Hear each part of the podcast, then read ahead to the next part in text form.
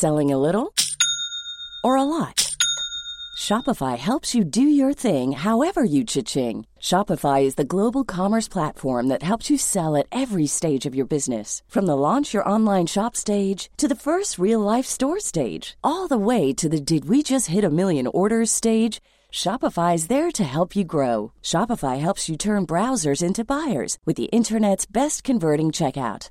36% better on average compared to other leading commerce platforms because businesses that grow grow with Shopify. Get a $1 per month trial period at shopify.com/work. shopify.com/work. Many of us have those stubborn pounds that seem impossible to lose, no matter how good we eat or how hard we work out. My solution is PlushCare.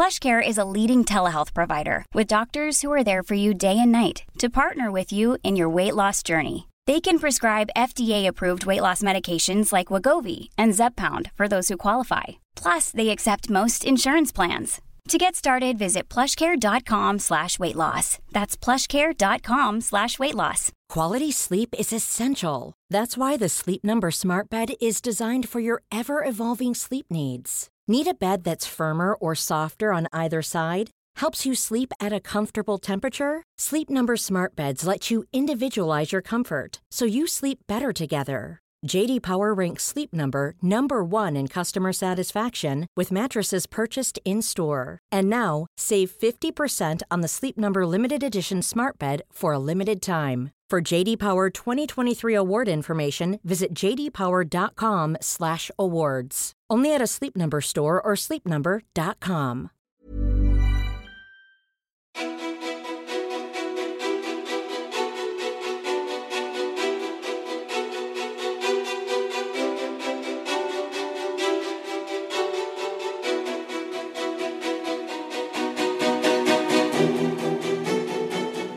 Karin da Silva är dansaren som blev tv-profil som blev kändismamma. Karin är en uppenbar skönhet med smittsam energi. Hon hyllas i sociala medier för sin person och förmåga att visa verkligheten och vardagen med både jobb och barn. Karin har tiotusentals följare i sociala medier, är programledare i radio, bloggar på Mamma och var populär dansare i Let's Dance och välkänd hallåa i TV4. En karriär som har gått spikrakt uppåt, eller? Karin har också fått utstå hat från andra mammor, så kallad momshaming. Hon har berättat att hon gjorde allt för att vara snygg och ifrågasatts varför hon som dansare inte varit smalare. Hur har det här påverkat henne? Vad finns bakom den vackra ytan? Vem är egentligen Karin da Silva? Varmt välkommen till podcasten Ofiltrerat med mig, Sofia Peterfia Ståhl. Hej! Shit, hej! det är så sjukt att höra någon beskriva en själv på det här Ja. sättet. Vad tänkte du? Eh, först vad mycket grejer jag har gjort. Mm. Eh, men sen, eh, man, man blir så lite smickrad. Ja men såklart. Ja. För det, det som jag kastar ut på Instagram och liksom i, ja, på bloggen och sånt där, jag tänker ju inte att någon läser. Nej, Jag- visst är det konstigt? Ja, jätte. Jag ser det mer som så här, men bloggen då tänker jag, ja men då kan mamma se vad vi gjorde i helgen så behöver jag inte ta det samtalet. Mm. Ja. så här som en dagbok liksom. Men eh, när, när du liksom får eh, alla de här grejerna, för att din karriär har också varit väldigt bred. Mm. Eh, Allt ifrån att du började som dansare och hade en karriär inom det, både att du har representerat Sverige om jag inte har gjort research fel. Nej, det har inte gjort. Det stämmer. Eh, till att du då blev liksom Karin da Silva med svenska folket i Let's Dance och var väldigt populär där. Till att du blev liksom Karin mamman och kändismamman och bloggare på mamma. Eh, till att du också var, har ju varit hallåa i många år och blivit igenkänd på det sättet.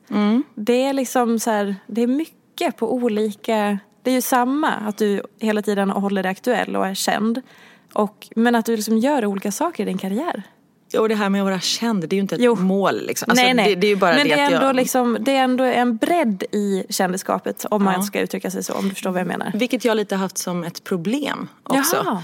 För jag är så här, men folk vet ju inte vem jag är. Folk vet inte vad jag vill göra. För det, sen sjunger jag också och jag spelar Mm. teater. Eh, jag är utbildad musikalartist och det har liksom inte gjort någonting med. Och det är ingen som vet att jag kan sånt också. Mm. Men det är så här, men gud jag kanske bara ska nej men, gå på en linje istället för att ta 15 linjer och så blir det lite halvdant på alla. Mm. Eh, så det har varit ett av mina stora problem, just att jag har varit bred. Mm.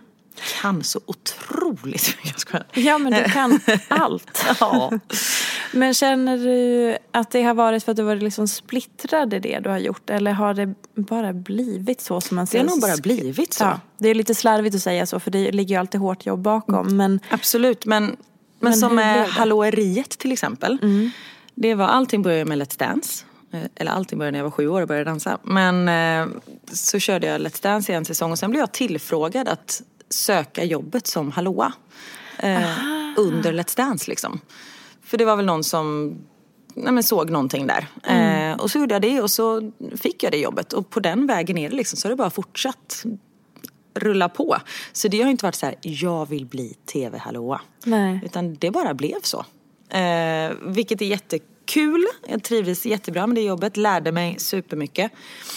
Och sen har det ju lett till massa andra saker som ja, programledare på tv och radio och så här. vad, du sa att det liksom kan uppfattas som att det nästan ligger dig i fatet då. Att det är någonting lite dåligt att, det är, att du har varit så bred genom åren. Hur har, liksom, hur har dina tankar gått genom din karriär? Har allting varit självklart för att det bara hänt här och där och jag är duktig på mycket? Och, eller hur, har- hur har liksom, vad har hänt i dig under alla de åren? Alltså det har ju varit, tanken var ju inte att det skulle se ut som det gör nu. Ehm, 2010 då jobbade jag som programledare för ett program som heter Förkväll. Och då, innan det här, för några år sedan var jag med i en popgrupp. Ehm, som, ja men vi släppte någon skiva och sånt där. Eller, Vad heter den? Ja, där kom den frågan. Jag tänkte att jag måste ställa den följdfrågan. Cosmo 4 hette Ja. vi. Och vi hade så här riktig sommarplåga en sommar 2000, vad var det? Det var när jag träffade min man, 2006. Ja. Eh, och då var det, när jag gjorde det här förkväll så var det en som vi hade jobbat med på skivbolaget. Hon hade börjat jobba på ett produktionsbolag som gjorde musikaler. Och de skulle sätta upp musikalen Chicago. Och då tänkte hon på mig. Så då hörde hon av sig till mig och bara, vi behöver någon som kan dansa, sjunga och spela teater. Och du kunde ju det i alla fall för fyra år sedan när vi jobbade ihop. Vill du söka den här rollen? Eh, och så gjorde jag det. Och så, och då Gud, nu hoppar jag jättemycket i mitt liv här. Men eh, efter jag hade gått ut Balettakademin, musikallinjen där, så sjöng inte jag på flera, flera år. För den skolan förstörde mig. Jag var liksom inte Balettakademin material. Eh, för då hade jag bara ångest när det kom till sång. Så när jag skulle göra den här audition då hade jag inte sjungit inför folk på, ja men typ fyra år. Så jag var så här, herregud ska jag stå på en scen och det är folk från Broadway som är där och tar ut rollerna i och med att det var originaluppsättningen.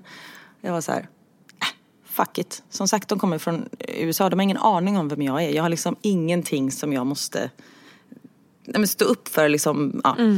Så jag gick dit och körde bara, hade bara roligt och var bara mig själv och liksom struntade i vad alla sångpedagoger hade sagt och bara så här, nej men nu kör jag mitt race. Och så fick jag huvudrollen. Fick ett ettårskontrakt, skulle spela Roxy Hart på Cirkus här i Stockholm. Och sen två veckor innan repstart så lades musikalen ner. För pro- produktionsbolaget eh, låg, vad var det, 56 miljoner back eller något sånt där. Men gud, nu fick jag så här eh, gåshud på benen. Ja, För att jag blev så besviken över ja att... precis. Och då, alltså, så tanken hur- var att jag skulle vara musikalstjärna nu. Ja men såklart, det var ju det du var. Uppenbarligen eftersom de ville ha dig. Ja men det var ju liksom tanken i och med att man hade, ja men då hade jag ett år framför mig liksom. Och så här, ja, om jag får den huvudrollen då kommer det ju leda vidare och det är ju det här jag är utbildad till och det, det här är mitt kall liksom. Det var från när jag var sju år gammal jag var så här, jag ska jobba med musikal. Men så blev inte det så. Och då var det så här, vad fan ska jag göra nu? Ehm, och då var förkväll slut också så, då hade jag, så jag hade liksom ingenting. Ehm, så det har ju verkligen inte varit en, så här, en självklar väg hela vägen. Nej. Utan det har varit så här, ja okej, ja, men då gråter vi över det här i en dag. Men Bara en dag? Inga, ja, men jag var så här, det får jag inga nya jobb på. Jag är ju arbets, alltså jag har ju, jag har inte någonting som kommer göra att jag tjänar en krona liksom. Och vi har lägenhet och vi är gifta, jag måste, ju liksom, jag måste jobba. Ehm, så då var det så okej vilka känner jag, vad kan jag göra, vad är jag bra på, vad vill jag göra? Och bara börja ringa runt och sen så ledde det ena till det andra och så Vad var ditt första steg efter det då? Kommer du ihåg det? Det var inte då du började blogga eller så utan det kom senare? Det kom senare, det kom när jag var gravid. Ehm, och det är också en historia i sig. Jag hade ju aldrig läst en blogg i hela mitt liv innan jag började blogga. Ehm, Vilket jag typ fortfarande inte gör, får man säga så? Ja, gud. Ja. Men hur kom det sig att du började då? Eh, det var mamma, som jag bloggar för, som eh, hörde av sig till mig. Och eh, de undrade om jag ville börja blogga för dem. Jag var så här, absolut, hur gör man? Perfekt. Så ja, men lite så är det fortfarande. Jag vet inte, jag ändå kommer det ut ett blogginlägg varje dag. Ja, nej, men, och det är väl det som är lite grann att man måste köra sin grej för Mm. att det finns så många som ser likadana ut och då blir man ointressant. Ja, men- jag. Precis. Okej, men om vi backar bandet lite. Ja, ehm, rättar ut lite här för jag var väldigt flummig, precis. ursäkta. Nej du, det var ingen fara. Det var jättebra för att då blev det en massa spännande på vägen. Eh, du sa att eh, Balettakademin förstörde dig. Ja. Vad menar du med det? Balettakademin är en jättebra skola. Jag, de utbildar fantastiska människor. Men jag var liksom inte, nej men jag var inte rätt person för att gå på den skolan. Eh, till mig sa de, de bara, du syns för mycket, man tittar bara på dig. Jag var så här, vad är det för dåligt med det? Mm. Det är väl jättebra. De bara, nej men om man ska smälta in i en ensemble. Jag bara, app, app, app. Jag vill inte smälta in i någon jävla ensemble. Jag vill stå längst fram. Ja. Jag vill ju inte vara en i gäng, eller jag vill vara en i gänget såklart. Men jag vill ju liksom inte smälta in. Jag vill ju sticka ut. Du vill vara huvudrollen eller Ja. liksom huvudattraktionen såklart. Precis, Ja. säger jag. Ja. Ödmjukt. Men, Ja men det är ju det som är ditt jobb i så fall. ja, så men det är konstigt. precis. Ehm, så där var det så och sen så jag tog ett halvår ledigt för att vara med i Let's Dance eh, första säsongen och sen kom jag tillbaka till skolan och då var de så här, tror inte att du är något bara för att du varit med på TV. Man bara, fast då skulle jag väl inte komma tillbaka till skolan. Snark. Ja, och sen skadade jag ryggen i samma veva. Jag vaknade en morgon och kom inte upp ur sängen. Ehm, och fick gå på så här sjukgymnastik. Jag fick gå i en pool med flytväst. Ehm, och så här promenera i vattnet liksom. Man ser ut som en idiot. Ehm, och detta var ju när jag var ganska igenkänd i och med att det var precis efter Let's Dance. Jag var så här, titta det är hon från Let's Dance, hon kan inte simma! Man bara, jo det kan jag, men jag är typ lam, alltså det är därför. Herregud. Ja, men då fick jag inte dansa på en månad och då blev jag underkänd i dans på alla tre år. För de bara, vi vet inte om du kan dansa. Jag bara, okej. Ja, men så nej, men det var liksom, jag, Det, det var, ni matchade inte? nej, så kan man säga. Och jag har fortfarande inget diplom att jag har gått där. Va? Nej, för jag, nej, jag vet Du gick inte. ändå i tre år? Ja. Ehm, men ja, Gud. som sagt, jag har inte behövt visa upp det där diplomet ändå för jag inte Nej. Ja. Men det sjuka är, jag, jag, vill, jag vill inte hänga ut någon eller så. Eh, det enda jag vet är att jag har hör, hört talas om den här typen av skola och eh, det enda jag har hört är att människor blir övertränade, skadade, mår dåligt, nedbrutna, får ätstörningar. Ja. Nu menar inte jag att dissa dem för jag känner, så här, men det är, så här, det, jag, rent ärligt, det är, eller helt ärligt, det enda som jag har hört det är den typen av berättelser. Och då får man väl undra så här, vad, vad är syftet eller vad funkar det så bra? Ja men precis. Jag tror att de har lite sån så här metod att bryta upp för att eller bryta ner för att bygga upp. Eh, mig byggde de aldrig riktigt upp igen. Uppenbarligen. Eh, ja, så eh, det var ju därför jag var så förstörd efteråt. Jag var så här, nej men det här är ingenting för mig. Och det bara vägra sjunga och ja. Men sen så när jag sjunger, jag bara, men gud vad jag saknar det här. Det här är ju en bit av mig. Så ja, jag får ta upp det där igen. Ja, gud vad märklig grej det där är. Det, jag tycker ofta, nu blir det ett sidospår, men jag tycker ofta det är så i, inom just så här, eh, dans eller idrott och sport och sådana saker att det är så jäkla osunda, hårda, märkliga metoder för att man då ska pressas fram och bli någon slags vinnare och kämpa glad och man ska liksom vara lite mer än alla andra. Men det är så många som bryts totalt sönder på vägen. Och så är de så här, nej men verkligheten är ännu hårdare än det här. Man bara, nej det är det inte. För när man går på audition så är det så här, förlåt jag förstod inte. Men självklart vi tar det igen. Alltså det är ju bara vanliga människor som står, det är inte Hitler som står och håller en Nej. audition för en musikal. Så det, nej. Jag vet, men som sagt, det är en jättebra skola att ta fram flera som tycker det är jättebra. Men det var inget för mig. Nej. Men som sagt, jag, jag gick ju där tre år. Så det, mm. Ja, bevisa det. jag. Okej, men eh, och sen så, så här, någonting som slår mig eh, som jag undrade över både nu när vi pratade och sen så tidigare slagit mig så här, när man är så pass känd och igenkänd eh, som du är och många andra är blir det någon slags press då att så här, man måste alltid typ visa att man finns fortfarande, att man är aktuell. Att, för att folk lägger någon slags, alltså man är en kändis med hela svenska folket och då lägger, folk mer eller mindre omedvetet någon slags så press på att man ska liksom vara där hela tiden, den där klicken. Du vet, man ska liksom fortfarande existera där för att man är ju kändisen. Ja. Blir det en jobbig press? Liksom, hur hanterar du det? Nej men det är ju lite så här, syns man inte så finns man inte. Eh, och just nu har jag det väldigt lugnt till exempel. Jag har liksom inget tv-jobb, jag har inget radiojobb och, och så. Eh, och, och då känner jag lite så här, men gud, nej, men nu måste jag göra någonting. Nu måste jag liksom synas. Nu måste jag göra någonting. Sen bara, fast varför måste jag synas? Jag gör ju massa andra grejer. Som bara för att det inte syns så finns det ju fortfarande. Jag gör ju fortfarande de sakerna som jag gör jättemycket moderator och konferencierjobb och sånt. Ehm, och det är ju många som säger, men gud vad har hänt med dig? Det var länge sedan man såg dig. Säger folk så? Ja. Så de säger, jo men jag gör ju andra saker. Och det, man börjar så här försvara sig själv ibland. Det måste vara Ehm, så konstigt. Ja, samtidigt som det känns lite som att det får man ta. Ja. För jag tänker på den här eh, läkaren Jesper Salén, heter han så? Han var ju skådis från början. Och var med i typ Rederiet eller, alltså en ung kille som Mm. typ hela min och din generation växte upp med. Som, nu kommer jag inte ihåg vad han var med i. Men, jag känner igen, det, jag känner Ja. igen hans namn jätteväl. Ja. Ja, så han var liksom eh, ungdomsskådis kan man Mm. säga. Och sen så sadlade han om, så han var superkänd. Eh, sadlade om helt, blev läkare och nu jobbar han för Kry tydligen. Och det är så många som då har så här, åh men det var han som ringde upp mig. Och sen så har det också skojats om det när de har gjort reklam för Kry och sådana saker.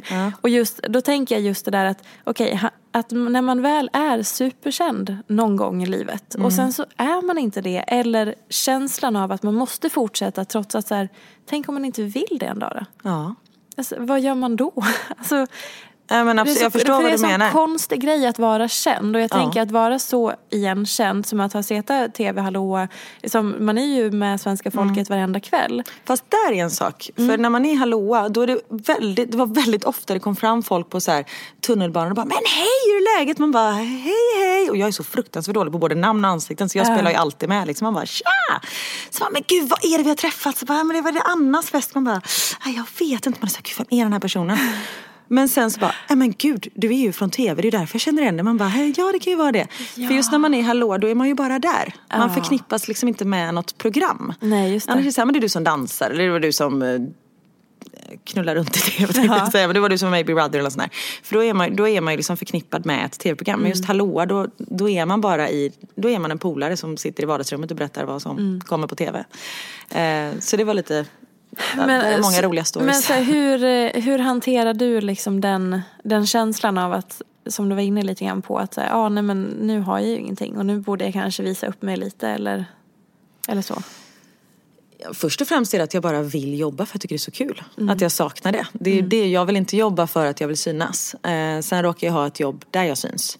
Ehm, men så det är mer där att jag känner att jag vill få utlopp för min kreativitet. Och eh, för det som jag är bra, eller som jag tycker att jag är bra på i alla fall. Ehm, och som jag liksom, nej men det är min grej. Eh, så det, det saknar jag. Och i mitt yrke, om man tänker då tv program och radioprogram och sånt där. Där är det inte riktigt jag som bestämmer. Eh, utan då ska det komma ett program som passar precis mig. Eh, personerna i fråga ska tänka på mig när de gör det här programmet tre år innan det börjar sändas. Ehm, så det är liksom så många parametrar som ska ihop. Ehm, så man är så här lite hjälplös. Och det är där det kommer in också att man måste synas så folk tänker på en. Eh, och det kan ju kännas lite sådär jag tänkte säga ett fult ord, men att man måste men lite horigt. Ja. Förlåt, nu sa jag det. Ja. Men just att man måste säga, nej men jag måste gå på det här minglet. Jag måste synas i tidningen där på den här vimmelbilden liksom. För att just, men fan hon är, hon finns ju också. Att man måste vara aktuell hela tiden och det har jag lite svårt för. Samtidigt som it comes with the job. Jag måste göra det. Ja. Eh, men det, ja. Så det egentligen, det är ju så konstigt men så här, en del av ens arbetsuppgift i ditt fall är ju att till exempel gå på ett kändismingel då Ja. eller en biopremiär. För att det är lite som att du visar upp ditt CV. Precis. Här är jag och glöm inte bort mig för att Exakt. jag kan ju vara den du behöver till det, ditt nästa uppdrag. Precis så är det. Så det är inte bara kul att gå på med. Nej men, nej, men så här, det är ju så lätt att man då har en bild av att åh men det är så mysigt och härligt och fint och gull gull gull.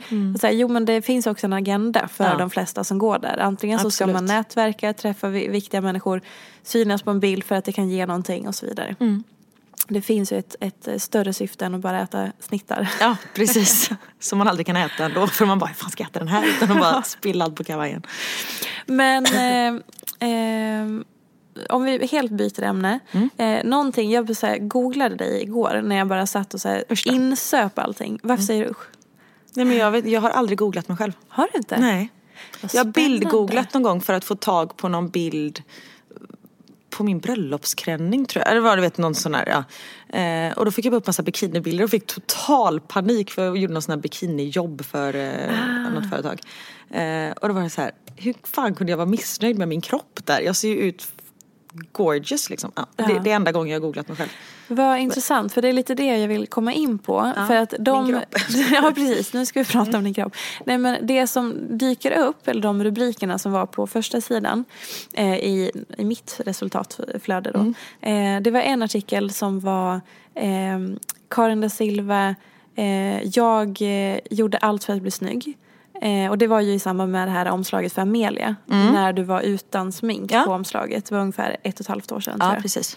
Ehm, sen så var det också eh, Karin da Silva, eh, det här med att du har fått eh, två barn och lite sådana grejer. Och sen Mm. så var det också det här med momshaming.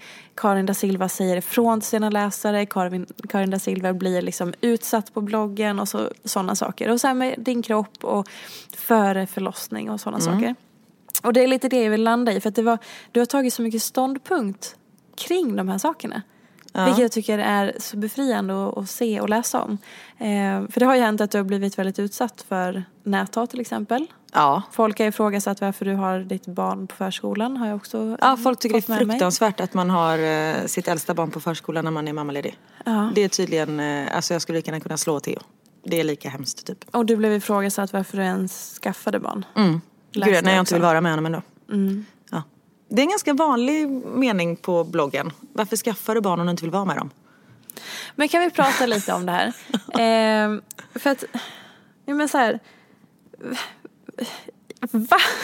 Men alltså, jag gillar mina barn men jag vill inte vara med dem hela tiden. Nej, och det vill väl ingen människa. För att Nej. man behöver också så här, ett, man behöver få andas lite Mm. ibland. Man, ett, och, två, man är ofta två föräldrar om man, har, om man inte såklart är singelförälder. Då är det en Mm. helt annan eh, situation. Men du har ju uppenbarligen en partner. Ja. Eh, tre, det är okej att ha en paus från sina barn. Man behöver inte vara med dem 24-7. Nej. Och jag tror också att man blir en bättre förälder om man ibland får en paus. Happy mommy, happy baby. Ja, men okej, berätta lite. Hur har det varit för dig? För du började blogga när du blev gravid. Och då Precis. är det ju en inkörsport till eh, mamma-maffian, eller? Eh, ja, sen måste jag säga, jag har väldigt snälla läsare. Eh, jag, det är inte så att jag blir mordhotad varje dag. Eh, men, Har det hänt? Ja, Va? det har hänt. Nej men det, eh, det har hänt. I vilket sammanhang, eller hur då? Nej, men först har jag blivit mordhotad innan jag fick barn av män. För att du är på tv? Ja. Eh, och för att det är hemskt att jag inte lever med dem och då kan jag lika gärna dö. Nej men vänta nu, vänta nu. Kan, vänta, kan du berätta lite mer om det här? Förlåt att jag skrattar, men det är så sjukt. Ja men det är ju det. Ja, eh, detta var eh, när jag gjorde förkväll. Eh, och det som är lite läskigt där är att vi kör ju live fem dagar i veckan och säger exakt vad vi är. Så den här mannen visste ju vad jag var. Liksom. Det är alltså en specifik person? Ja, det är en specifik person. Som jag fick handskrivna brev hem till min brevlåda. Vilket betyder att då vet ju han min hemadress. Eh, och då var det, det började ganska trevligt. Eh, liksom att han skrev att jag var vacker och att han tyckte jag var duktig och sånt där. Sen så blev det ju bara värre och värre och värre. Och till slut vågade jag inte ens öppna breven liksom när de kom hem. Så jag var, men gav dem till så här, säkerhetsbolag på TV4 då som hjälpte mig med det här. Eh, och det slutade med att jag fick inte vara själv. Eh, och då, under den här tiden så jobbade min man som sjökapten i Asien. Så han var borta åtta veckor och sen hemma åtta veckor. När han sitter på flygbussen eh, till Arlanda för att åka iväg till Singapore och var borta i åtta veckor. Och så kommer jag hem och så ligger ett brev på dörrmattan och jag är så här, det är från honom. Eh, inte från min man utan från den här Ja. personen. Eh, och då gick jag ju med det här brevet direkt till säkerhetsvakten och han bara så här, ja, eh, du ska inte vara själv längre. För det var liksom verkligen så här riktiga hot. Så då hade jag oftast kompisar eller familj som sov hemma hos mig under den här perioden. Men gud. Och sen så en eh, vakt som gick med mig från taxin upp till studion. Och sen en vakt som följde mig från studion till taxin och sen var det en kompis som mötte mig hemma. Hur Eh, länge pågick det här? I ett par veckor, för till slut var jag så här. Man kunde spåra de här breven att de var postade från Göteborg. Och då tänkte jag att den här personen som skriver det här är ju inte helt frisk i huvudet. Om man inte är helt frisk i huvudet då kan man inte ha ett vanligt jobb. Har man inget vanligt jobb då har man inga pengar. Har man inga, eller man kan väl ja. Har man inte pengar så kan man inte köpa en tågbiljett upp till Stockholm. Så jag var så här, den här mannen ska fan inte få styra över mitt liv. Så jag bara, nej nu skiter vi, jag behöver liksom ingen vakt eller något sånt där. Nu, nu skiter vi i det här liksom. Jag får bara lära mig slåss i så fall. Eh, och sen hörde inte jag något mer från honom. Jag fick inga mer brev. Förrän typ fyra år senare. Då dimper det ner ett brev och han skrev på ett väldigt speciellt sätt för han hade inga punkter när han skrev. Så det var ganska så svårt att läsa dem. Eh, för det var väl bara massa tankar som snurrade i hans huvud som han skrev ner. Och då började han så här, jag förstår att du har varit orolig att jag inte hört av mig. Eh, nej, det hade, jag inte, det hade jag inte varit. Men jag vill att du ska veta att jag hade ingenting med helikopterrånet att göra. För jag antar att det är det du har tänkt. Oj. Ja, eh, nej det hade jag inte tänkt. Ja. Nej men så Det- där var ju lite mm, obehagligt. Men sen efter jag fick, fått barn så då har det ju varit lite så här eh, mer hotat. För jag, alltså de gångerna då jag verkligen har fått så här, mamma-poliserna på mig. Det har ju varit när jag har skrivit om någonting som jag vet ska liksom uppröra. Som att till exempel, när vi tar ett glas vin när man ammar. Eh, och då var det, då skrev liksom folk att nej men det är, jag kommer ge mitt barn hjärnskador och det är mitt fel att han dör och ja, sådana där saker. Man bara, men jag hade ju inte tagit ett glas vin om jag visste att det var farligt. Alltså det är ju verkligen så på papper. Jag vet ju att det absolut inte är farligt. Så det var mer sådana typ av hot. Oj. Alltså, nej men det är så svårt. Så här, för jag kan tycka att eh, det här med att ha stalkers, som det här uppenbarligen var den här första mannen, och backa till honom. Eh, det är ju fruktansvärt vanligt. Men det är så svårt att prata om det för att om man gör det så triggar man dem ju ofta. Därför så kan man ofta inte berätta. Eh, vilket gör att det, det är ett svårt ämne att prata om. Jag vet jättemånga, som, och jag har någon i min närhet som har haft stalkers i över tio år. Eh, och då är det så här, jag skulle jättegärna vilja prata om det. Men jag kan inte för att Det triggar. då lyfter man på locket och det triggar. Och samma sak för dig, jag förstår att du kanske inte kunde berätta det här när han höll på. Eller du Nej. fick säkert inte. Och det är ju det som är så jävligt med dem, den situationen. För då tänker folk att det kanske inte existerar. Men Nej, det är ju precis. jättevanligt. Speciellt för folk som är igenkända eller syns i sociala medier eller så. Isabella Löwengrip, Blondinbella, skrev Ja. ju om det bara för några veckor sedan. Att hon hade haft någon man utanför sitt hus och sånt där. Som tvungen att låsa in sig i sovrummet. Och det är, äh, fy. Så har jag aldrig haft det. Jag har aldrig haft det liksom. Han var liksom aldrig fysiskt på plats Nej. du visste. Nej, inte var- vad jag vet. Nej, det var bara, eller bara, men det var liksom ett Brev, brev. precis. Han Han skrev ringde brev. inte så Nej. heller. Sen har jag haft en också som var på samma ställe hela tiden där jag var. Va? Eh, för då, jag jobbade med eh, en turné med Idol, Mm. med en arenaturné. Eh, och då var han alltid i de städerna där jag var. Jag såg liksom honom på, men han gjorde aldrig någonting. Eh, liksom, du, man bara ser någon så här, men där var ju han igen. Och nu är jag i Gävle. Och nu är jag i Skåne och där är han. Alltså typ i publiken? Ja. Det var lite också sådär. undra- Kontaktade han dig? Nej, utan det var bara liksom, jag fick någon blomma någon gång tror jag. Eh, och det var liksom, man märkte att han var där för min skull. Det var inte så att han älskade Idol och åkte runt för att Nej. liksom, följa dem. Utan han hade liksom ett speciellt öga för mig. Och det var många som sa, var inte han där igen? Man bara, jo. Men sagt, han gjorde aldrig någonting. Gud vad Men, obehagligt. Ja, det var lite sådär, ska man ta det här på allvar eller vad ska man göra? Men när, när man är hamnar i den situationen, så här, vad, när du läser det första brevet och sen Mm. läser du det andra och det är så smickrande och trevligt och så. Men sen när det börjar suddas ut och blir liksom någonting obehagligt och hotfullt, hur reagerar man? Jag blev jätterädd såklart. Ehm, och till slut så läste ju inte jag breven. Utan min, min man fick först läsa dem så det liksom inte stod så här, jag står utanför din dörr. Mm. Eh, och sen så la vi dem, eller gav dem då till säkerhetsbolaget som hjälpte oss. Eh, för jag ville liksom inte veta vad han, vad han ville göra med mig och vad han tyckte och tänkte och sådär. Nej. Eh, men sen som jag sa så kände jag bara, nej han ska, han ska inte få styra över mitt liv.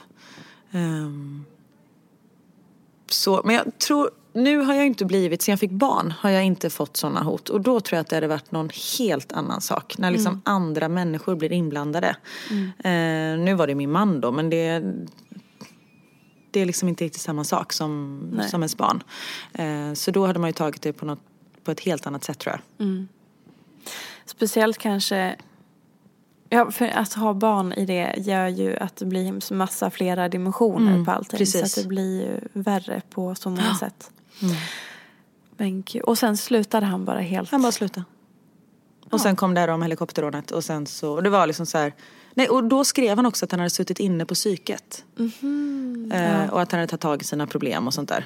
Bara, mm, Så att han ville typ berätta att Ja, han precis. hade blivit liksom en bättre, friskare ja. person kanske. Så det var nog ett avslut för honom också tror jag. Och sen hörde han aldrig av sig Nej, jag har igen. inte hört någonting.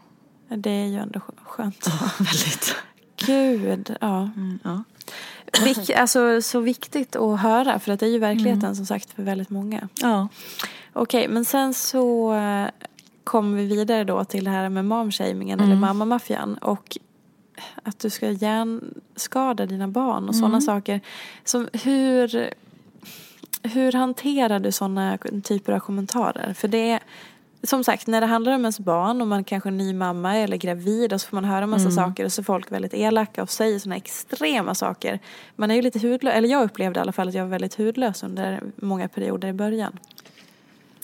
Hur har Ja. du hanterat det? Ja, men jag har nog eh, alltid varit ganska trygg i min mammaroll. Och liksom litat på mig själv och liksom känt att jag har gjort rätt. Eh, Så jag har inte tagit åt mig liksom. Sen har det ju varit, ibland har jag bett om tips och råd och sånt. Och då får man ju också höra att man har gjort väldigt fel. Så som vi har gjort då. Så här ska man göra istället. Samtidigt som då försöker liksom Nej, men de kanske har en poäng. Och ibland kommer jag på mig själv med att tänka, jag vet som första gången vi lämnade bort Theo, vår äldsta, då var han ett år, vi skulle på bröllop så han skulle sova borta hos sin farmor och farfar som han älskar över allt annat och de älskar honom. Eh, och de skulle bo hemma hos oss också så att, för att han skulle känna sig extra trygg. Vi skulle vara borta två nätter. Och då var det många som skrev att det var helt fruktansvärt och han skulle inte känna igen oss när vi kom hem och eh, sådana där saker. Och när man liksom har läst ja, om vi säger att jag fick 40 kommentarer på den, varav 35 är liksom, gud vad härligt, åk iväg, njut av varann, ha det underbart. Och så är fem stycken, han kommer inte känna igen er, det kommer inte fruktansvärt. Och då blir man lite så här, men gud kan det vara så? Ska, alltså jag fattar att han kommer känna igen oss, men han kanske, nej, tänk om det verkligen. Så det sätter ju lite tankar i huvudet ändå. Ehm, men som sagt, jag har verkligen så försökt att inte ta åt mig. Jag, alltså man vill ju bara det bästa för sina barn. Och det är, man utgår ju, eller vi gör, utgår hela tiden från deras bästa. Ehm, och vi, vi vet ju att det är så vi, vi jobbar. Så man får bara försöka vara trygg i sig själv.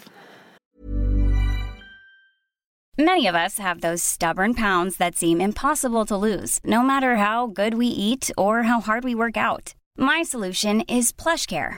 PlushCare is a leading telehealth provider with doctors who are there for you day and night to partner with you in your weight loss journey. They can prescribe FDA-approved weight loss medications like Wagovi and Zepbound for those who qualify. Plus, they accept most insurance plans. To get started, visit plushcare.com slash weight loss. That's plushcare.com slash weight loss. Quality sleep is essential. That's why the Sleep Number Smart Bed is designed for your ever evolving sleep needs. Need a bed that's firmer or softer on either side? Helps you sleep at a comfortable temperature? Sleep Number Smart Beds let you individualize your comfort so you sleep better together. JD Power ranks Sleep Number number 1 in customer satisfaction with mattresses purchased in-store. And now, save 50% on the Sleep Number limited edition Smart Bed for a limited time. For JD Power 2023 award information, visit jdpower.com/awards. Only at a Sleep Number store or sleepnumber.com. A lot can happen in three years, like a chatbot may be your new best friend. But what won't change? Needing health insurance. United Healthcare Tri Term Medical Plans, underwritten by Golden Rule Insurance Company, offer flexible, budget friendly coverage that lasts nearly three years in some states. Learn more at uh1.com. Ever catch yourself eating the same flavorless dinner three days in a row? Dreaming of something better? Well, HelloFresh is your guilt free dream come true, baby. It's me, Gigi Palmer. Let's wake up those taste buds with hot, juicy pecan crusted chicken or garlic butter shrimp scampi. Mm. Hello Fresh. Stop dreaming of all the delicious possibilities and dig in at HelloFresh.com. Let's get this dinner party started.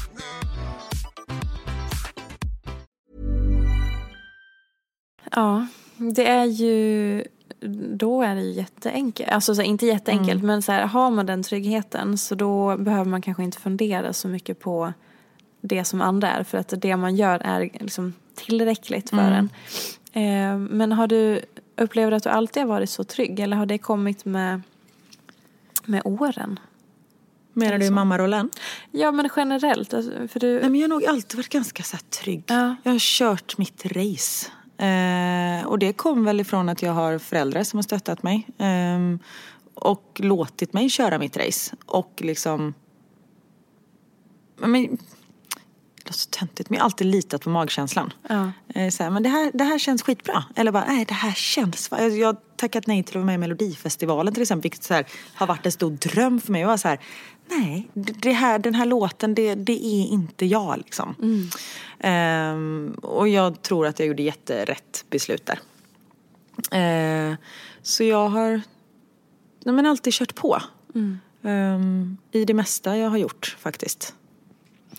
Det är, alltså när man tänker så här, ja men, för vi hör ju mycket sånt idag, så här, man ska vara trygg i sig själv och man ska älska sig själv och man ska njuta av livet och liksom allt det där.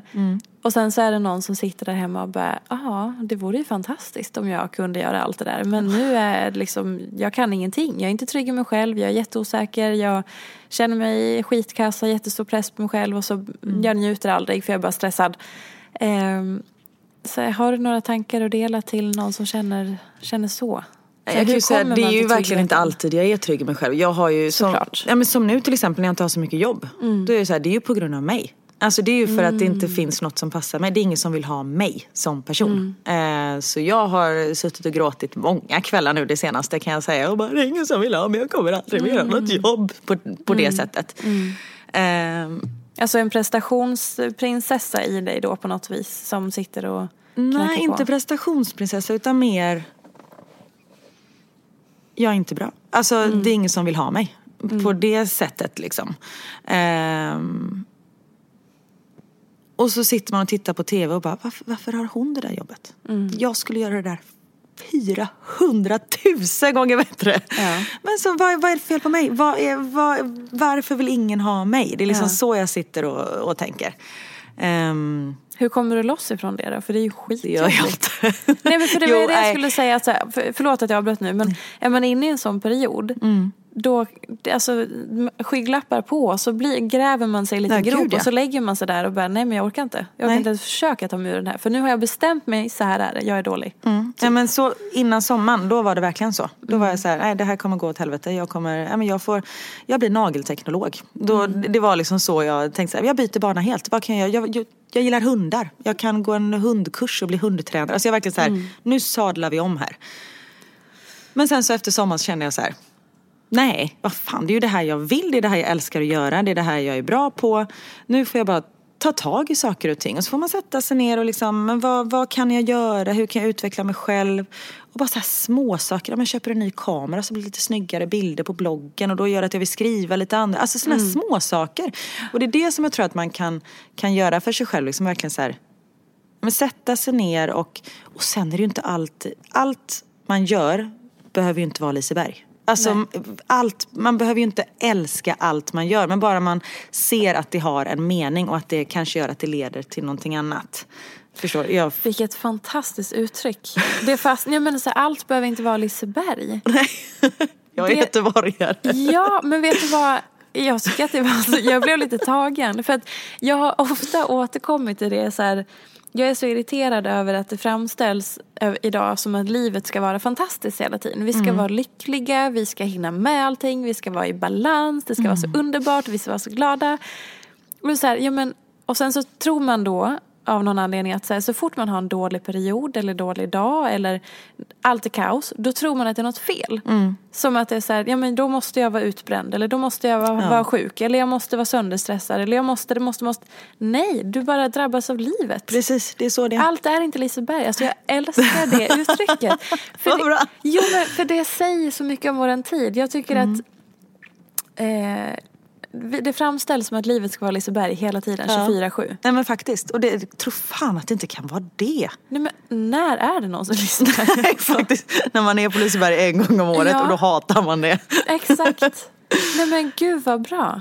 Och, och likadant, ja nej gud jag gillar verkligen det uttrycket.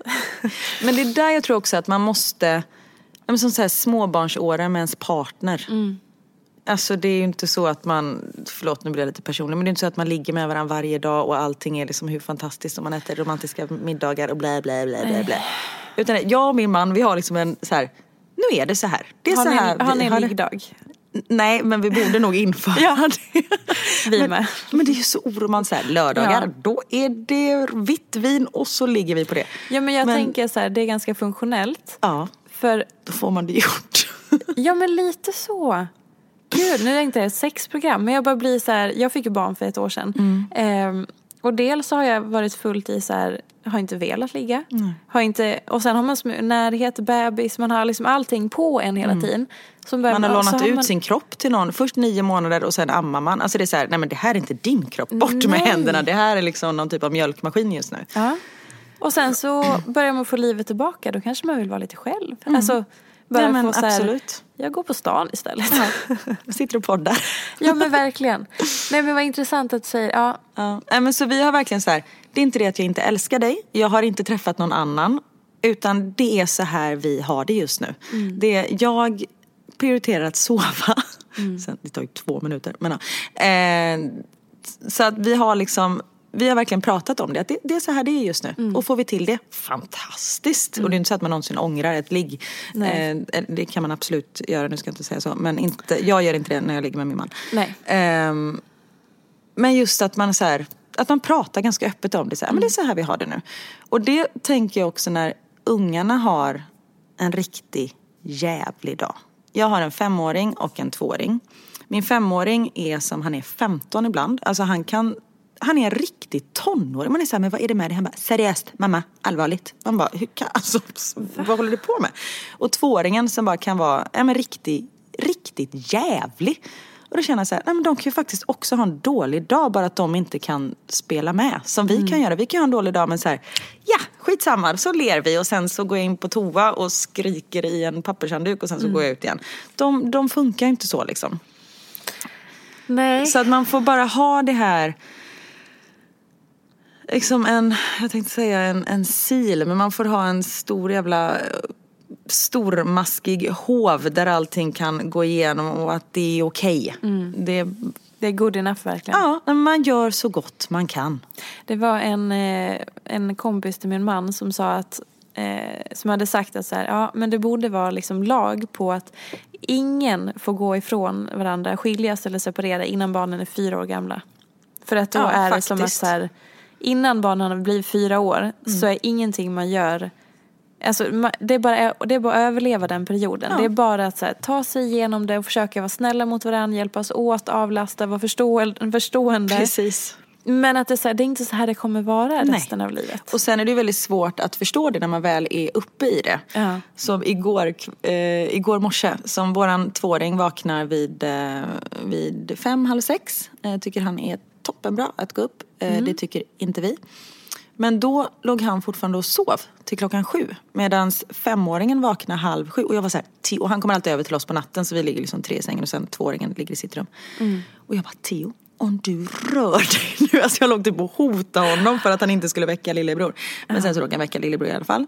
Och Max springer runt med en motorsåg, en leksaksmotorsåg och bara sit- springer runt och skriker.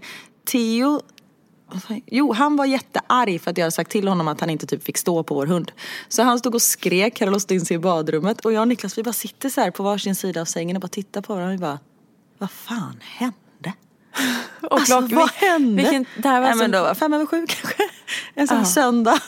Man bara, Ja. nej, det var livet som hände. Men då var det så här, nej men han kommer inte springa runt med en motorsåg när han är liksom 12. Det kanske han gör, får vi hoppas att han verkligen inte gör. Och Theo kommer inte stå och skrika på en toalett liksom. Men det, nej. Men man får ju bara försöka skratta åt situationen. Och sen tio minuter senare kan ju allt vara helt fantastiskt. Och man sitter och asgarvar vid liksom frukostbordet åt någonting. Och sen tio minuter senare så är det kaos igen. Men det är livet. Ja, och jag tänker att så länge man har kommunikationen, dels alltså med sin partner och sen också med sig själv i allt det här. För att jag kan uppleva att det är lätt att man rycks med i, jag är en väldigt känslomänniska i grund och botten och det är så här, det är lätt att förstora upp saker i sitt huvud eller i sin känsla också om man har en dålig dag. Att man dras in i det och bara, åh men herregud, och det här är så dåligt. Och så kommer det bli så här, åh herregud, åh herregud. Ja, nej, det är bara nu. Ja. Och sen går det över. Precis, men jag är exakt likadan. Jag är så här, äh, men nu kommer inte jag... Ja, som det här att jag liksom har, har det lugnt på jobbfronten just nu. Och det, fan, jag har varit frilans i 15 år. Det är så här det är. Det, imorgon kan det ringa ett samtal och jag liksom är fullbokad i ett halvår framöver. Men vad var det som utlöste det den här gången då? För att som du säger, du har din erfarenhet av att ha varit Mm. frilans så länge. Kände du att det här var liksom någon slags större kris i det? Att det var så jobbigare? Nej, jag får lite sådana eh, ibland? Mm. kriser. Ja, jag är liksom lite upp och ner. Och sen så, så den här veckan har jag jättemycket jobb. Så nu mår jag toppen igen. Mm. Ja. Jag älskar att jobba liksom. Jag måste få, få ut det här. Eh, och sen har jag en, eh, för några år sedan var jag lite så här smådeprimerad och gick hos eh, psykolog och liksom pratade och sånt där. Så jag har det där i mig om man säger så. Mm. Jag, och jag vet, jag, jag är fullt medveten om det. Så därför är jag så här, "Nej, men nu går vi inte ner djupare i det här utan det kommer lösa sig. Det kanske tar två veckor, det kanske tar ett halvår. Men det löser sig. Mm. För jag är så här, nej men då kommer inte jag få ett jobb. Eh, Då kommer eh, Niklas bli eh, trött på mig. Då kommer han lämna mig. Jag kommer bara få träffa barnen varannan vecka. Jag kommer få flytta ut till Orminge till någon sunkig etta och barnen kommer få bo i våningssäng. Kommer, alltså, det är så här tankarna är liksom. Sen bara, eller så tar vi det bara lugnt och liksom sitt ner i båten, det löser sig. Men kan du vara då rationell mitt i allt det där? Och liksom resonera med dig själv och så på liksom det här Ja, det kan jag. Efter ja. jag har ringt och gråtit lite med min mamma eh, så säger hon så här, men Karin skärp dig. Ja okej, jag skärper mig. Ja. Min mamma är psykolog, Ah. kan jag tillägga. Bra att ringa och Japp. psykologen säger skärp dig bara. Precis, håll käften, kamma dig och skaffa dig ett jobb. Nej, Men hur, eh, vad intressant att din mamma är psykolog. Men då har du ändå gått hos någon annan Ja. också och fått stöd Ja. därifrån. Hur, hur är det att ha växt upp med en psykolog? En jättekonstig fråga för du Ja. vet ju inget annat. men jag bara blev så nyfiken. Men sen har jag en pappa som är musiker. Så Ja. det är ju liksom, alltså det, att de var gifta i 30 år är ju ett under. De borde ju skilt sig 29 år tidigare än vad de gjorde. Ehm, men alltså, det var när man var tonåring var så här, Karin, hur mår du egentligen? Man bara, okej mamma, jag är ingen patient liksom. Ta, Ja. nu, stopp. Eh, så ett tag tog jag det nog ganska lugnt med att prata med henne. Eh, för just att jag inte ville att det skulle bli liksom ett terapisamtal. Men nu är det, det finns ju inget bättre. Och när man var med i Let's Dance, då kan jag säga herregud, jag hade min mamma typ i en öronsnäcka konstant. För då när man står med en människa som är som man ska lära dansa, som inte kan så mycket. Ingenting. Eh, och som man vet, så här, men vi ska dansa inför två miljoner tittare. Han är väldigt nervös, han får ett psykbryt. Det är liksom, detta funkar inte. Då ringer man mamma och bara, hur ska jag säga när han säger så här, nej men då ska du formulera det på det här sättet och sen ska du trycka på de här grejerna. Man bara, ah, okej, perfekt. Gud vad bra. Ja. Det var Intressant. till, till stor hjälp. Ja, för i det programmet, man är ju inte bara liksom danstränare, man är ju även... Psykolog, typ. Ja. Ja. ja. Jag- tillbaka lite till det här i terapin. Ja, förlåt, det är jag som Ehm, hoppas så nej, mycket. Men, nej men det är så mycket intressant. Jag vill ställa en massa frågor. Ehm, känner du att eh, du fick liksom den hjälpen som du eh, hade förväntat dig eller önskade av det? För det är ju ingen Mm. Absolut. självklarhet när man går i terapi. Nej, eh, jag har gått i terapi två gånger. Första gången var när mina föräldrar separerade och då var jag ganska gammal, då var jag 18. Eh, och då hamnade jag lite så i mitten för jag bodde fortfarande hemma och eh, min mamma mådde väldigt dåligt under den här perioden och sådär. Så då kände jag att då var jag tvungen att gå och prata med någon och jag hade panikångest och sådana där saker. så det, det var jättebra. Då fick jag liksom nej men hjälpmedel och bara skönt att prata med någon som inte håller med. Mm. Det är liksom inte en kompis som men gumman jag förstår vad det måste vara skitjobbigt. Utan någon som bara mm, mm, och ger en lite pappersdukar liksom. Eh, så det tyckte jag var jättebra. Och sen har jag även gått i eh, parterapi tillsammans med min man. Eh, när han kom hem från havet. Eh, Ja, för han var borta i alltså, åtta veckor åt Ja, gången. och sen var han hemma i åtta veckor. Så vi hade det ju, alltså man saknade varandra hur mycket som helst. Och sen när man väl träffades så var det liksom superpassionerat. Och han var ledig och sådär. Och sen när han väl skaffade sig ett vanligt jobb på hemmaplan och vi sågs varje dag. Det var ju då vi fick en kris. För vi hade ju aldrig haft en vardag. Och då var det så här, men gud, är det så här det ska vara? Ska vi vakna upp bredvid varandra varje dag? Fy fan vad tråkigt. För ni måste ha fått någon slags förlängd honeymoon där. Ja, men precis. ni fick alltså, åtta veckor hej och, Ja. och hej. Ja. Ja, men man saknade varandra Ja. och sådär. Nu var det liksom, ja men där var du igen. Så då fick vi liksom gå. Och det var ju inte för att vi håller på att göra slut, vi måste lösa det här. Utan det var, vi vill inte göra slut. Hur löser vi för att, vi inte ska, att det ska gå så långt? Ehm, och då fick vi lite så här, nej men hjälp, hjälpmedel på hur man ska tänka. Och terapeuten sa till mig så vad gör ni här? Ni verkar ju ha det jättebra. Vi bara, ja, men det, det är ju det vi har. Men vi har ju en väldigt bra grund att stå på. Men just att så här, vi, jag vill inte, och det var bara jag som ville gå dit. Eh, att liksom, vi vill ha det så här bra som, som vi vet att vi kan ha det. Hur gör vi? Eh, och för oss funkar det jättebra och för mig också. Sen är jag ju en person som, jag har inga problem med att, med att prata och dela med mig av mina känslor. Men det känns som att alla borde gå till en terapeut. Eller hur? Vare sig man mår bra eller dåligt. Ja men verkligen. Ja. Jag, det låter hemskt att säga men jag tvingade, det gjorde jag inte alls. Jag gav faktiskt eh, terapitimmar i julklapp till några av mina närstående. Jaha. För jag visste att de kommer aldrig gå dit själva. Och jag ville verkligen att de skulle testa och tyckte att de behövde det. Vi hade pratat om det så länge och sådär. så, Alltså jag par, bara, det var ett par, liksom parterapi. Mm. så jag bara, ni får det i julklapp. Take it or leave it. Men jag vet, rekommenderar det verkligen. Ja. Har de gått då? ja, de gick för några år sedan. Vad tyckte de? Alltså jättebra. Ja. Och de är fortfarande Eh, ihop? De är fortfarande Ja. ihop. Men det är så konstigt för det är som att så här, just parterapi är lite tabubelagt av någon anledning. Det är som att folk skäms. Ja. Eller så.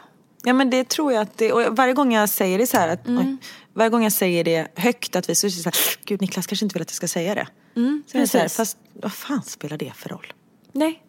Och det visar ju, jag tycker att det visar på en väldigt sund inställning till sin relation. För det är så här, men relationen behöver arbetas på. Ja. Eh, nu har vi kommit så långt så att vi kanske kan prata om att man går i terapi utan Mm. att det är tabu, alltså själv. Men att ta dit sin partner, aj, aj, aj, aj, aj, då är ni illa ute. Nu Ja, men precis, då är det skiljas. kört. Ja, oj, oj, oj. Och man går ju dit för att man inte vill skiljas.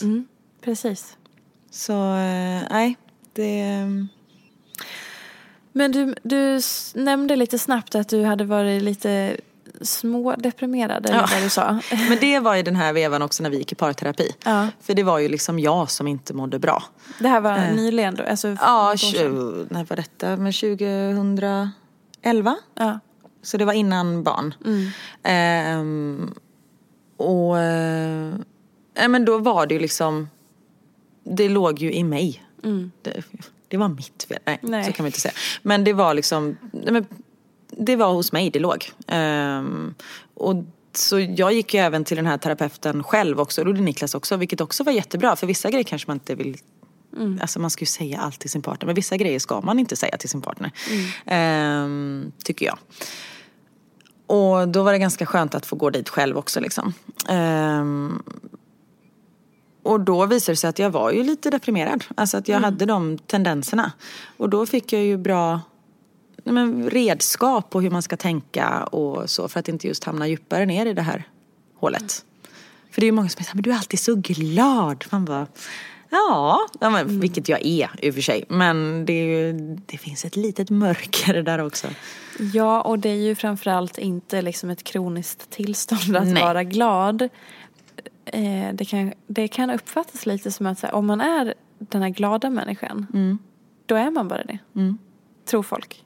Och det är ju det som jag också haft lite, inte problem med, men folk förväntar sig att jag ska vara sån. Och då måste jag ju vara det. har jag tänkt. Men nu är jag så här, nej, det måste jag väl inte vara. Jag kan väl sitta och prata om allvarliga saker också. Eh, och det har varit väldigt skönt tycker jag att liksom kunna skriva om lite djup, liksom inte mörkare saker men du förstår vad jag menar. Eh, på bloggen och Instagram och liksom ändå kunna visa att bara för att jag är så här glad den ena dagen så betyder det inte att allt är liksom hur bra som helst. Eh, och det är nog det som gör att folk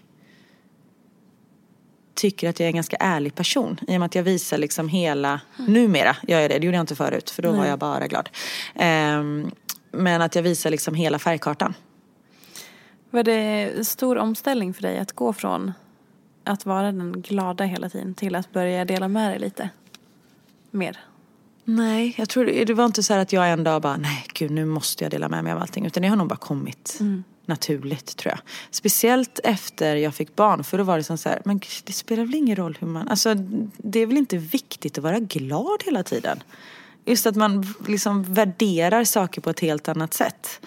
Ehm, också att jag har ju möjligheten att att nå ut med mina tankar i och med att det, jag har många som följer mig på bloggen och Instagram och sånt där. Och då kan jag liksom säga, fan då kan jag göra något bra av det här istället och skriva om hur kroppen förändras efter en graviditet och liksom, för det är inte som vissa visar att man liksom, åh gud jag kom i mina vanliga jeans en kvart efter förlossningen. Man bara, jag kommer fortfarande inte i mina vanliga jeans ungen i fem år. Alltså det är så här, ja. Gud, det var ju där jag började för jättelänge sedan. Kommer du ihåg det? Att jag gjorde någon utläggning om att nu ska vi prata om din kropp.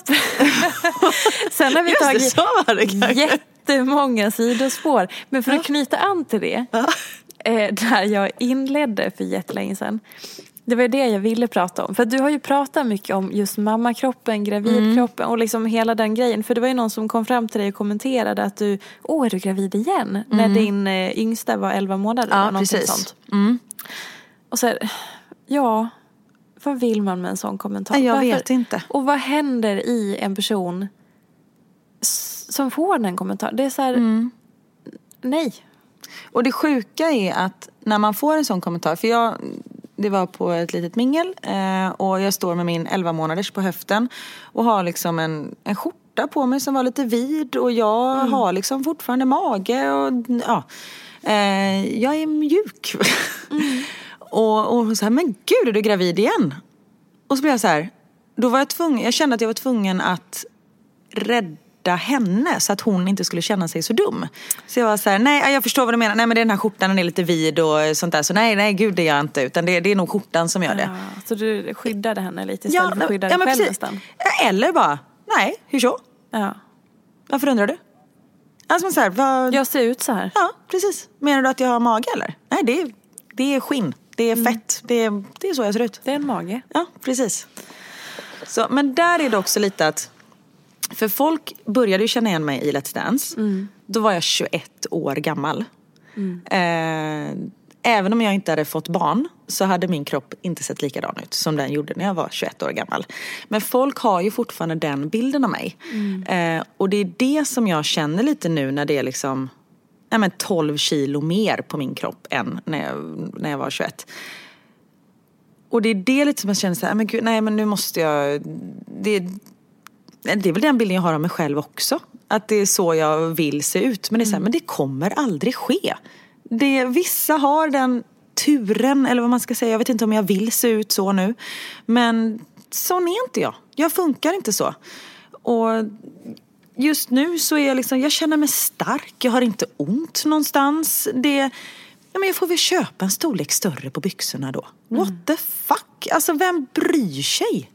Och då, då mådde du ju inte heller så bra för då gick du på den där skolan och var skadad och eh, Ja, men precis. dansade asmycket. Och, så det, alltså det är så lätt när man tänker bakåt att allting var så bra och så vill jag vara igen, så vill jag leva igen, så vill jag se ut igen, så vill jag Mm. Ja. vara. Nej men då var man inte heller nöjd. Som jag Nej, sa, att när jag. Mm. go- när jag bildgooglade mig själv och fick fram de här bikinibilderna, jag var så här, herregud, vad var det jag klagade på då? Mm. Jag ser ju ut som, jag ser ut som en 21-åring i kroppen, vilket jag var. Ehm, och så här, men jag var hur snygg som helst. Men du såg det ändå inte då? Nej gud, då var man tjock och man hade hängiga bröst och bla bla bla bla. Man bara, du visste hur jag kommer se ut. du ska vara jävligt nöjd. Nej, så... ehm, Och samma sak med så här bristningar. Och, för jag fick jättemycket bristningar på magen efter eh, min första graviditet. Och det är så här, men jag kan ju inte göra någonting åt det. Det kanske finns någon laseroperation, jag har ingen aning. Men det är ingenting som jag kommer göra. Då får jag väl göra det bästa av situationen. Det är min kropp och den har skapat två barn. Jag har burit och fött fram två barn, vilket man absolut inte ska ta för givet. Och de är liksom det bästa som har hänt mig. Och då får jag väl ta att jag ser ut så här. Ja, men, och det är också lite så här, Och se ut så här. Det är, Ja, men det, alltså, jag har ju jag- fortfarande en fullt fungerande kropp. Alltså, ja, det men, inte, ja. alltså, du ska inte nedvärdera dig så. men det är också så konstigt att, ja men vad fasen, kroppen som man har efter att man har fött barn. Många föder ju barn när man är kanske, säg mellan eh, 22 och 32 om jag ska Mm. hitta på någon slags generalisering så. Jag hittar på det, obs. Mm. Ehm, och det är så här, ja men då är livet knappt börjat. Vi lever ju så mycket längre med den kroppen vi har efter barnen. Precis. Så då borde ju det vara våra norm och vårt ideal Mm. för oss själva. Men ändå så jämför vi oss med när vi är unghingstar, ungston. Som springer runt och som inte har uträttat någonting, inte fött några barn. Bara, alltså vi, det är helt orimligt att man ska jämföra sig med när man själv typ var barn Ja men i precis. kroppen. precis. För vi har ju mammakroppen så mycket längre i livet. Ja. Nej, är inte det konstigt? Jo, vad härligt sagt. Alltså, Ja, men, det, är, det är liksom så, så skevt på något sätt. Mm. Att man jämför sig med, för att innan är en sån kort period av livet, efter är mycket längre. Mm. Det är det som borde vara idealet. Absolut. Ja, nu bara fick jag... Ja, men Du fick feeling och det var Jag fick fantastiskt. feeling. ja, men för det är sånt här, alltså det är... Ja, det är så mycket kring det här med kroppen alltså. Mm.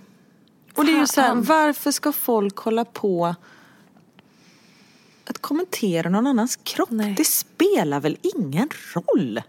Nej, Nej, men vad alltså, fan. Ja men vad gör det med, det är ju inte så att jag säger nej gud, jag kan inte umgås med henne, hon är ju liksom, alltså hon har ju typ storlek 42 i byxor. Alltså det är ju inte någon som tänker så. Nej.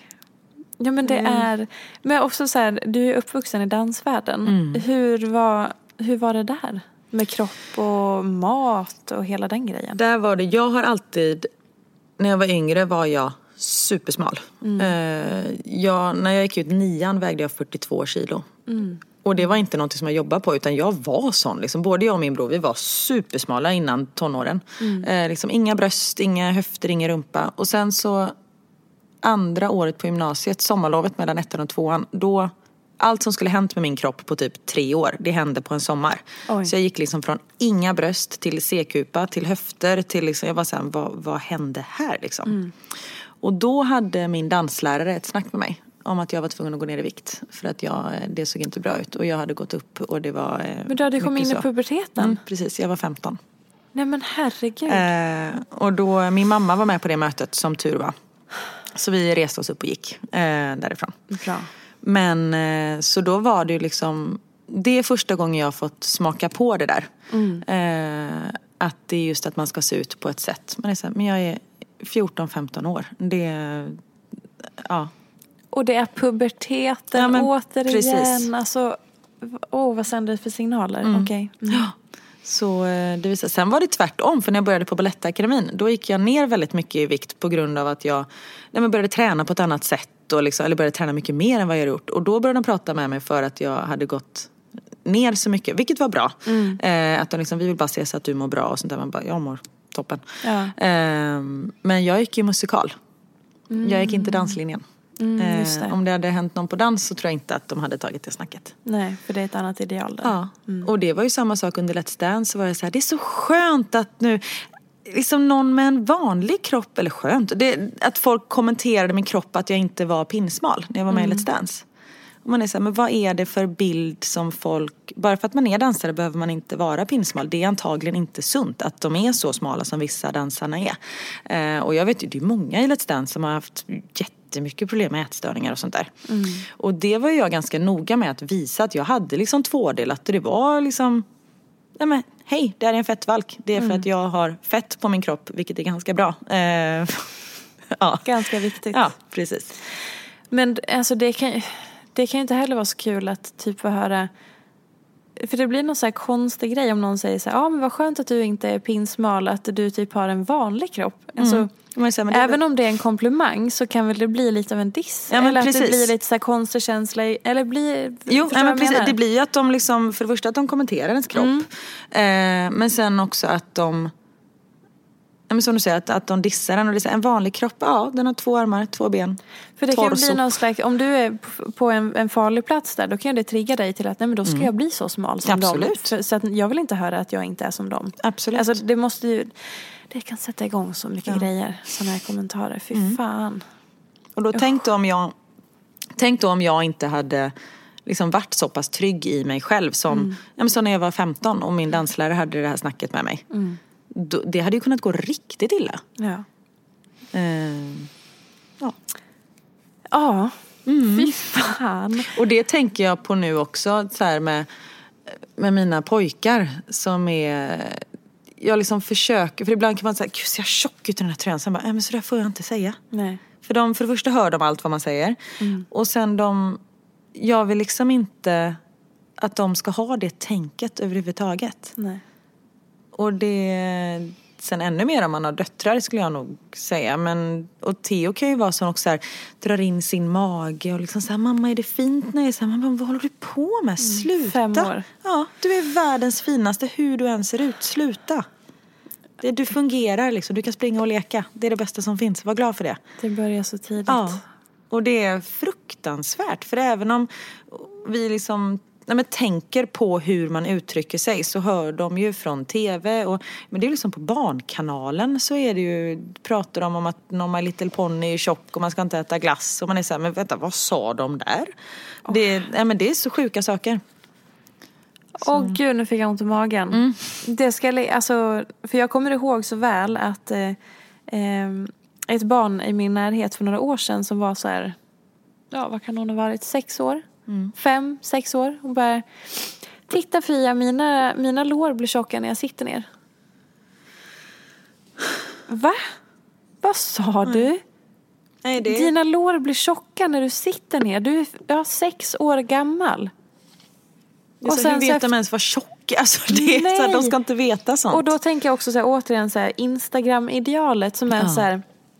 Har du någon gång sett någon på Instagram sitta normalt på en bild? Nej. Alltså där man så här, har lår, alltså när man sätter sig ner då blir ju låren lite bredare Ja. för att det är så det funkar, tyngdlagen eller något, alltså det börjar fläka ut Precis. sig. Men ingen sitter, utan då lyfter man lite benet och sen så liksom så tro aldrig att någon sitter normalt, man lyfter på allting även Ja. när man sitter. Nej men va? Ja. Mina ben blir tjocka när jag sitter. Nej, Ja, det är fruktansvärt. Det blir de inte. De är Nej. inte det. De bara och även om de är. skulle bli det så gör inte det Nej någonting. men precis, men det är så här, så här som att man skulle så här ha, nej men åh, Ja. nej. Det är hemskt. Mm. Nu blev jag upprörd igen, Ja. det var inte meningen. Nej, det, man får bli det också. Som sagt, det behöver inte vara Liseberg hela tiden. Nej, och det tar vi verkligen med oss från det här idag. Ja. Gud vad vi har varit inne på allt. Ja, det känns som vi har pratat om allt och ingenting. Ja. Men det, det är då, eh, ja, Bra, är det någonting du vill tillägga? det tror jag inte. Jag får lyssna på det här efterhand och höra vad jag har sagt. Ja, verkligen. Jag är jätteglad över att du ville gästa den här podden. Det var Eh, väldigt roligt att få komma hit. Tack snälla för din tid. Och eh, Karin finns ju på Instagram och på Mamma med din blogg där. Precis. Karin da Silva. Tusen tack för att ni har lyssnat och tack till dig Karin. Tack. Hej då! Hej då. Mig gärna i sociala medier. Jag heter Peterfia på Instagram och bloggar på peterfia.se. Vill du komma i kontakt med mig så gör du det på info.peterfia.se. Jag vill rikta ett stort tack till Acast för studio och stöttning och ett stort, stort tack till geniet Elin Sjödén som klipper den här podcasten.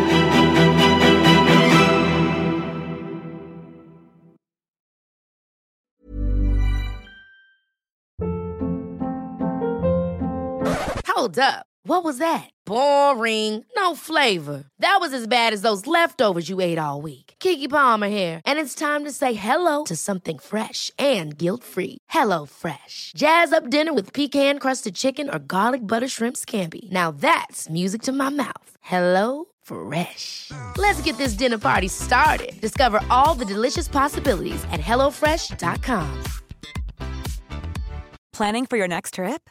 Elevate your travel style with Quince. Quince has all the jet setting essentials you'll want for your next getaway, like European linen, premium luggage options, buttery soft Italian leather bags, and so much more. And is all priced at 50 to 80% less than similar brands. Plus, Quince only works with factories that use safe and ethical manufacturing practices. Pack your bags with high-quality essentials you'll be wearing for vacations to come with Quince. Go to quince.com/pack for free shipping and 365-day returns.